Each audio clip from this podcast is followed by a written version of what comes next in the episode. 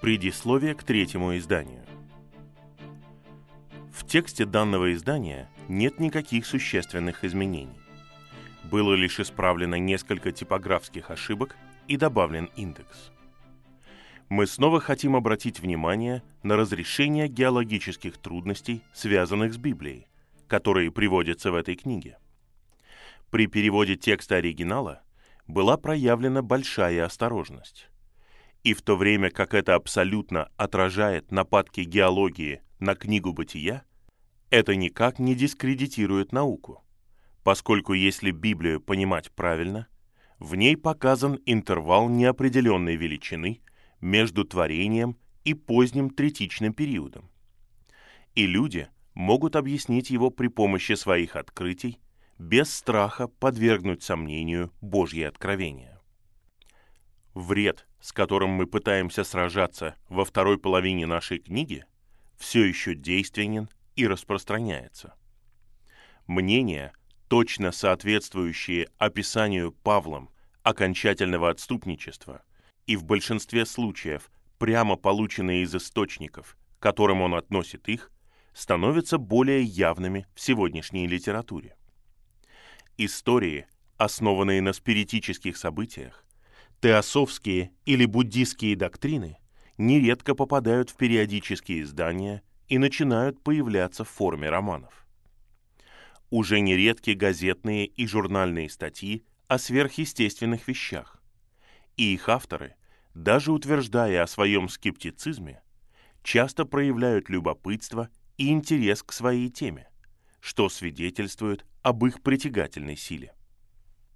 Последнее замечание особо применимо к частым астрологическим комментариям в ежедневных газетах. Альманахи Мур и Заткиел поднялись от прежнего низкого состояния до респектабельности и известности. И нам все время напоминают, что астрология – это наука, а не суеверие. Возможно, это утверждение верно, но, по крайней мере, это запретная наука. Тем не менее, как это ни странно, некоторые из ее принципов были недавно применены даже к разъяснению пророчества. Однако утверждение и уверенность его приверженцев будут лучше всего сформулированы в отрывке из статьи в лондонской газете. Газета «Сент-Джеймс» двадцать восьмого апреля тысяча восемьсот восемьдесят пятого года.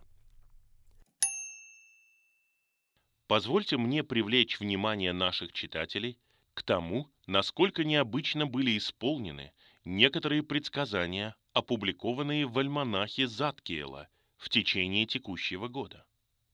Легко смеяться над астрологией, но будет абсурдно предположить, что редактор Заткиела смог бы пророчествовать с таким невероятным уровнем успеха, если бы он доверял лишь своему природному мнению относительно того, что, по его мнению, должно произойти. Я мог бы процитировать другие высказывания из других астрологических альманахов, которые бы таким же образом подтвердили ход событий. Я рискую утверждать, что астрология заслуживает намного более серьезного внимания, чем ей уделяется в этой стране. И уверен, что если ее возьмут в руки люди, которые раньше посвящали себя ей, человечество извлечет из нее огромную пользу. Нельзя забывать, что Тайхо Брахи, Кеплер, Бейкон, Напьер и другие не менее известные люди изучали астрологию и верили в нее, в то время как сегодня люди, ничего не знающие о ней, даже не извиняются за свое глумление над ней при любой возможности. Предсказание Заткиела. Советуем властям быть настороже в отношении фениев-повстанцев. В особенности это относится ко второму января. Исполнение. второго января. Взрыв динамита на подземной железной дороге в Кингс-Кросс. Предсказание Заткиела. Германский правитель переживет внезапную опасность или трудность в начале этого года. Исполнение. девятнадцатого января. Император Вильгельм заболел, и в течение нескольких дней его состояние внушало серьезные опасения. Предсказание Заткиела. Положение в Афинах предвещает опасность революции и насилия. Исполнение. Февраль. Министерский кризис и страхи столкновений в Афинах. Предсказание Заткиела. Уран в экваторе в течение месяца, февраля, серьезно угрожает физическими проблемами, возможно, землетрясениями в Хорватии.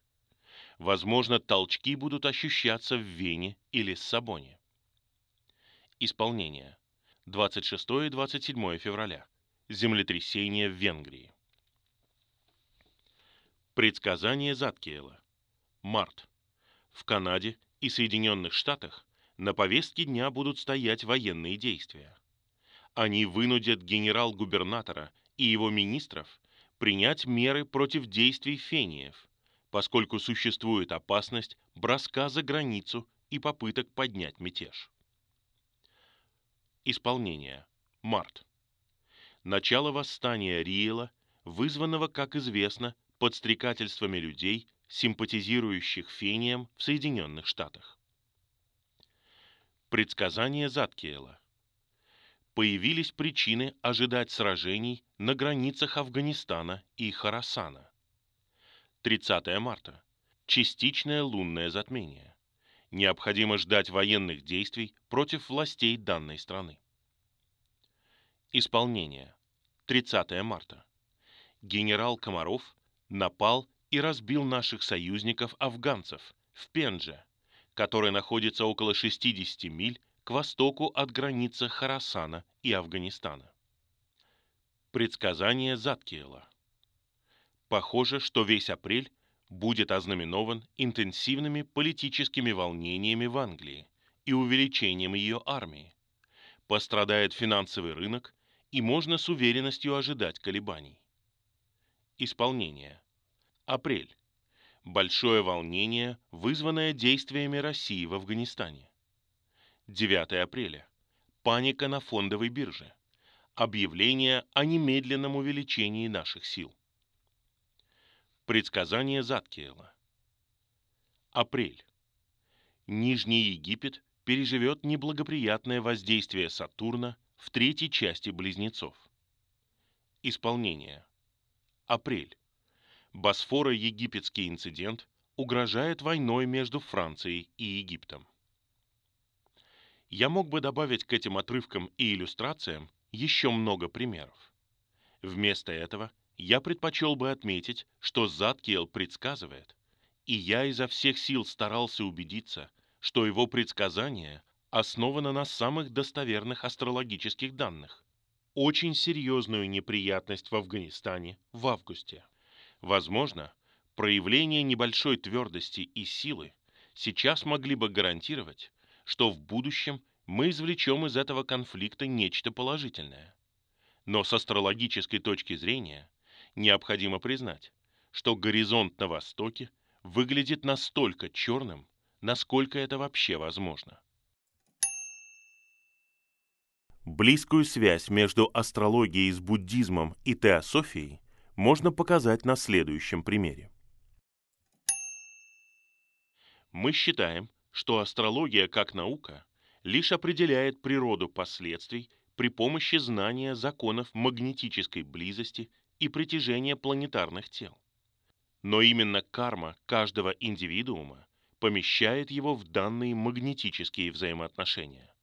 Теософ, февраль тысяча восемьсот восемьдесят пятого года. Таким образом, мы видим возрождение старых прегрешений среди нас, а также то, что многие снова обращаются к астрологам, созерцателям звезд и предсказателям, которые ни в коем случае не спасут Великий Вавилон от его падения. Книга пророка Исаии пятьдесят семь, четырнадцать. Если бы среди нас был великий пророк, разве он не сказал бы в связи с нашими неудачами и неприятностями в течение последних нескольких лет следующее: «Но ты отринул народ твой, потому что они многое переняли от Востока, и чародеи у них, как у филистимлян». Книга пророка Исаии два шесть. Конечно, у нас много других национальных грехов, как и у Иуды в дни Исаии. И опять, как и в древние времена, в современных предсказаниях поразительно много правды, в то время как иногда они не сбываются.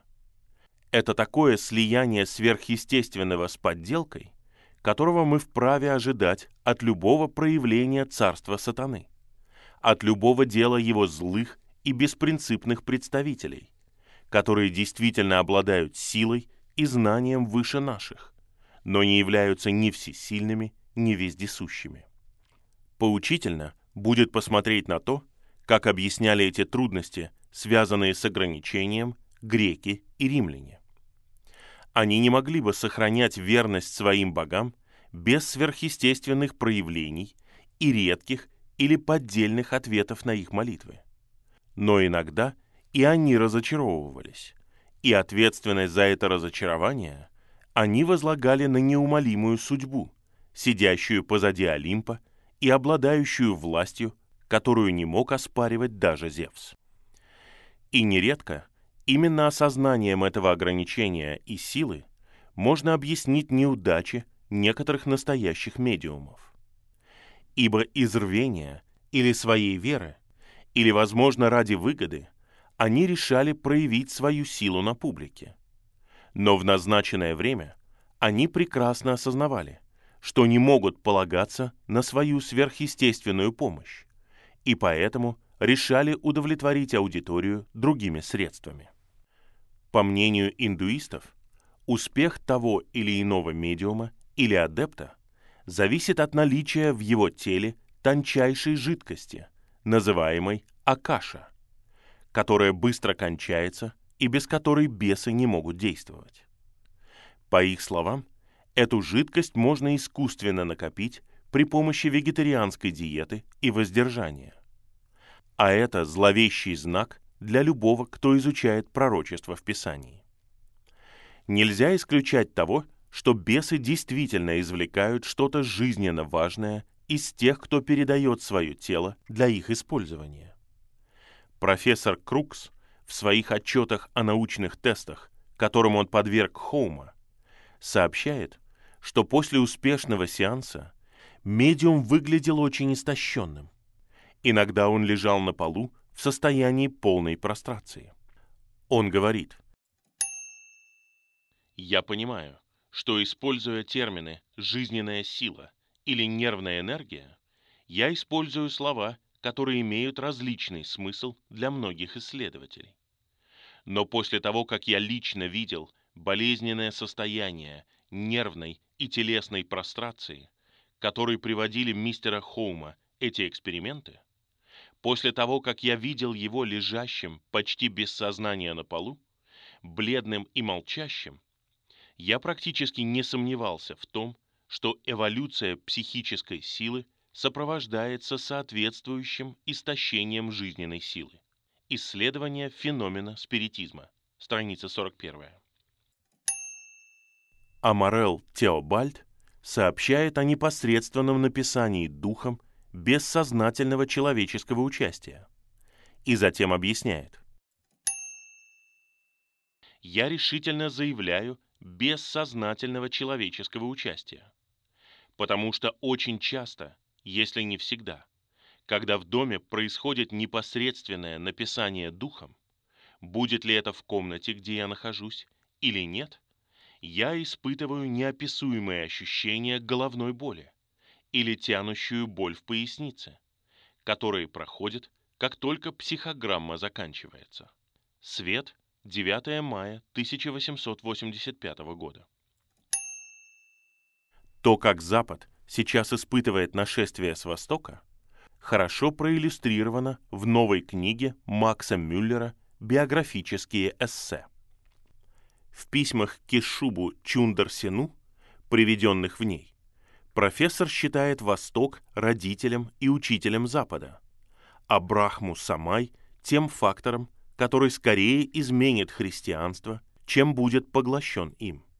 Цель основателя Брахмы Самадж описывается следующим образом.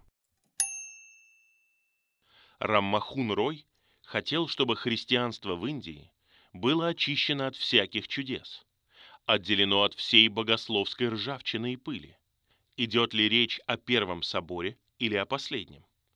Он хотел бы проповедовать такое христианство и никакого другого. И проповедуя такое христианство, он сможет оставаться брахманом и последователем религии Веды. Именно такого основополагающего принципа придерживается индуистское широкое церковное движение, которое, очевидно, не помешает появлению будущей всеобщей религии. Представление о христианстве самого Макса Мюллера безошибочно выдает его корни. Христианство является христианством благодаря одной этой фундаментальной истине, что как Бог является отцом человека, так воистину и не только поэтически или иносказательно человек является Сыном Божьим, участвующим в Божьей сущности и природе, но отделенным от Бога из-за человеческого «я» и греха. Это единство природы между божественным и человеческим не принижает мысль о Боге, принося ее ближе к нам на уровень человечества. Напротив, старая мысль о человеке возвышается и приближается к подлинному идеалу.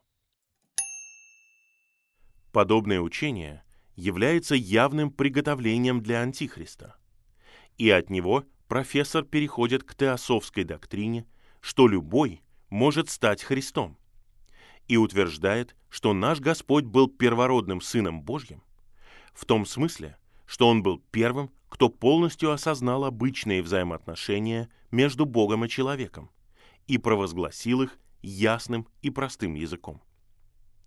В другом и очень странном отрывке он отрицает чудесные обстоятельства рождения Господа и приводит своеобразное объяснение воскресению Его тела.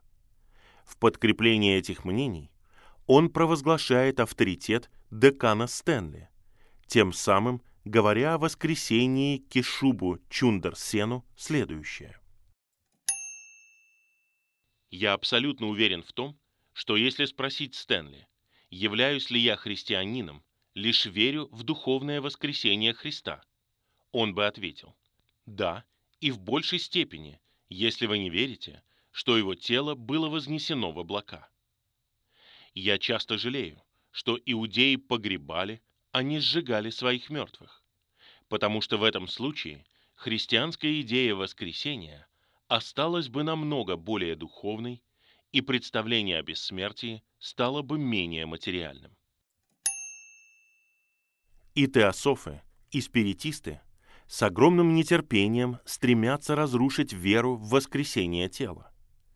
Первые, потому что оно разрушает их доктрину о переселении душ. Вторые, потому что оно решительно противостоит их фундаментальному принципу, который требует того, чтобы духи умерших становились ангелами немедленно после смерти. С момента выхода нашего последнего издания пресса уделяла много внимания новой вере, и среди прочих работ можно отметить перевод алхимических фрагментов на английский язык, служащих дополнительным доказательством связи между теософией и язычеством. Уже появился божественный Пимандер, выпущенный под покровительством Хаграва Дженнингса, в то время как Мейтленд и Анна Кингсфорд готовят издание «Девы мира». В газете, изданной двадцать седьмого апреля тысяча восемьсот восемьдесят пятого года, президент Лондонского алхимического общества сказал о второй работе следующее. Само название этого прославленного фрагмента является откровением о связи, существующей между древними религиями мудрости и символами веры католического христианства. В то время как мы пишем эти строки, мы видим рекламу нескольких теософских и спиритических книг. Но самое важное — это недавнее появление на английском языке перевода книги Шопенгауэра «Die Welt als Wille und Vorstellung» — «Мир как воля и представление», которая огромным образом способствовала распространению идей буддизма среди высокообразованных сословий Запада. Но мудрость философа не помогла ему пойти по пути, который он мог указать другим. И примечательно то, что его определение Вселенной как одной огромной воли, постоянно вторгающейся в жизнь, можно счесть неплохим определением его собственного духовного состояния. «Я проповедую святость», — сказал он сам, — «но я не святой». И, наконец, он скорбит о том, что его животные наклонности не дают ему надежды на то, чтобы войти в нирвану через ворота смерти. Хотя его мощный интеллект постоянно трудился над тем, чтобы адаптировать восточную мысль к западному разуму, на первый взгляд это не принесло практически никаких результатов, и он жил в относительном забвении. Только в завершении его карьеры начали признавать его силу, и он переместился в центр постоянно увеличивающегося круга почитателей. После того, как человек провел долгую жизнь, будучи ничтожным и пренебрегаемым, говорил он с горечью, они приходят в конце с барабанами и трубами и думают, что это что-то значит. Но доктрина, посаженная при помощи такого болезненного труда, наконец пустила корень. И с момента его смерти, двадцать первого сентября тысяча восемьсот шестидесятого года, она сильно разрослась и кажется верной. Она окружена белеющими костями многих, которые сочли ее деревом жизни. В то время как все эти различные течения оказывают влияние на Запад, с Востока также приходят зловещие вести. Вот отрывок из Times of India, который сегодня привлекает мало внимания, но всего лишь несколько лет назад он произвел бы огромную сенсацию. пятого апреля тысяча восемьсот восемьдесят пятого года в буддийском колледже Видьодья в Коломбо состоялась беспрецедентная и впечатляющая церемония, во время которой молодая и воспитанная английская леди, хорошо известная в Бомбее, формально исповедала, что является последовательницей Господа Будды. Не так давно священник из Англии, преподобный Литбитер, принял пять наставлений в присутствии первосвященника Сумангалы. На этот раз веру, которая сейчас становится все более модной среди просвещенных классов на Западе, приняла мисс Мэри Флинн. Любопытно было видеть английскую леди, одетую в элегантное платье из черного шелка, сидящую посреди толпы буддийских священников, одетых в желтые одежды и повторяющих пансил. Первосвященник начал церемонию с исследования причин, которые побудили кандидата принять буддизм в качестве своей веры. И мисс Флинн ответила, что после того, как она изучила различные религиозные системы мира, она обнаружила, что буддистская эзотерическая философия наиболее согласуется с ее разумом и здравым смыслом. Она удовлетворительно ответила на остальные вопросы. Первосвященник произнес пять наставлений, которые мисс Флинн обещала соблюдать. Церемония закончилась пением Раттанны Сутта, исполненным всеми собравшимися священниками. Помимо присутствующих в храме, где проходила церемония, на собрании присутствовали многие выдающиеся буддисты Коломбо, капитан и несколько офицеров парохода торгового флота «Тибор», морских посланников и несколько европейских пассажиров, которые прибыли на этом судне. Таким образом, может показаться, что нападки христианского колледжа в Мадрасе на мадам Блаватскую никак не повлияли на движение, в котором она играла заметную роль.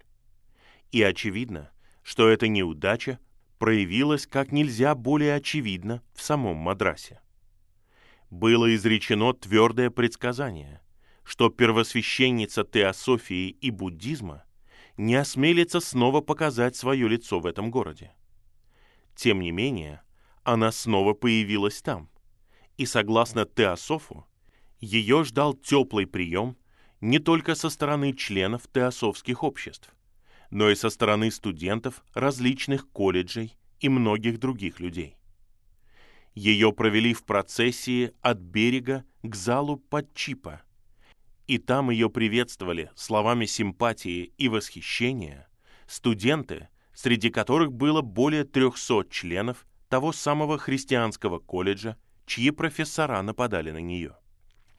Неудивительно, что вскоре после этого, девятого января тысяча восемьсот восемьдесят пятого года, в газете «Мадрас Стендарт» появилось письмо, в котором подвергалась сомнению мудрость попыток распространять христианство при помощи высшего образования. До сих пор считалось, что распространение западной культуры само по себе уничтожит язычество. Но опыт и более близкое знакомство с эзотерической философией Востока быстро разрушают эту идею. Сатана сейчас собрал интеллектуальные силы, которые по уровню не уступят миссионерам, если те будут настаивать на продолжении войны старыми методами. Должна произойти перемена. Нельзя отрицать тот факт, что сверхъестественное часто смешивается с подделкой и обманом из царства тьмы, и необходимо говорить о его истинной природе. Подобно Павлу, наши миссионеры должны признать наличие и силу духа Питона. Тогда они получат силу противостоять ему и победить его. Более того, некоторым из них необходимо подражать апостолу для язычников еще в одном, а именно не бояться возвещать все решение Божье. Брахманы, буддисты и магометане уже начали проповедовать близкое пришествие их мессии, то есть Антихриста.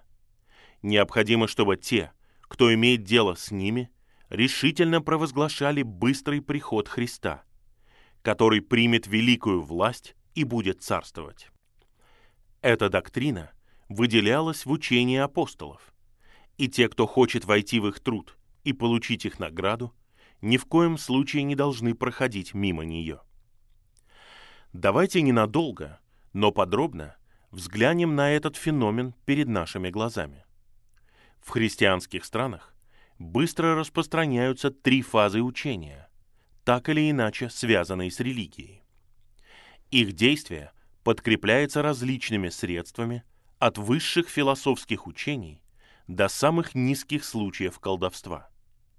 Однако, если потрудиться и вникнуть в них, нетрудно обнаружить связь, соединяющую все три течения, и доказать, что они являются частью одного большого движения, которое изменяет убеждения западного мира.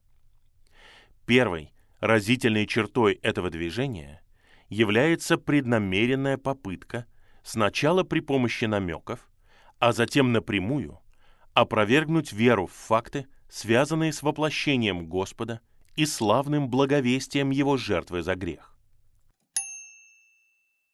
Примечание. Первое послание к Тимофею, глава третья, стих шестнадцатый, глава четвертая, стих первый. Практически нет нужды говорить, что здесь не должно быть новой главы. Эти два стиха тесно связаны.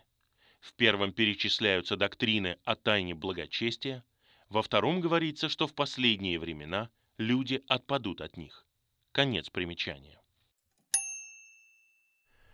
Затем следует предложение причаститься сверхъестественного знания, а иногда даже и сверхъестественной силы, которые медиум или адепт получает от духов в воздухе. Первое послание к Тимофею, глава четвертая, стихи первый и второй.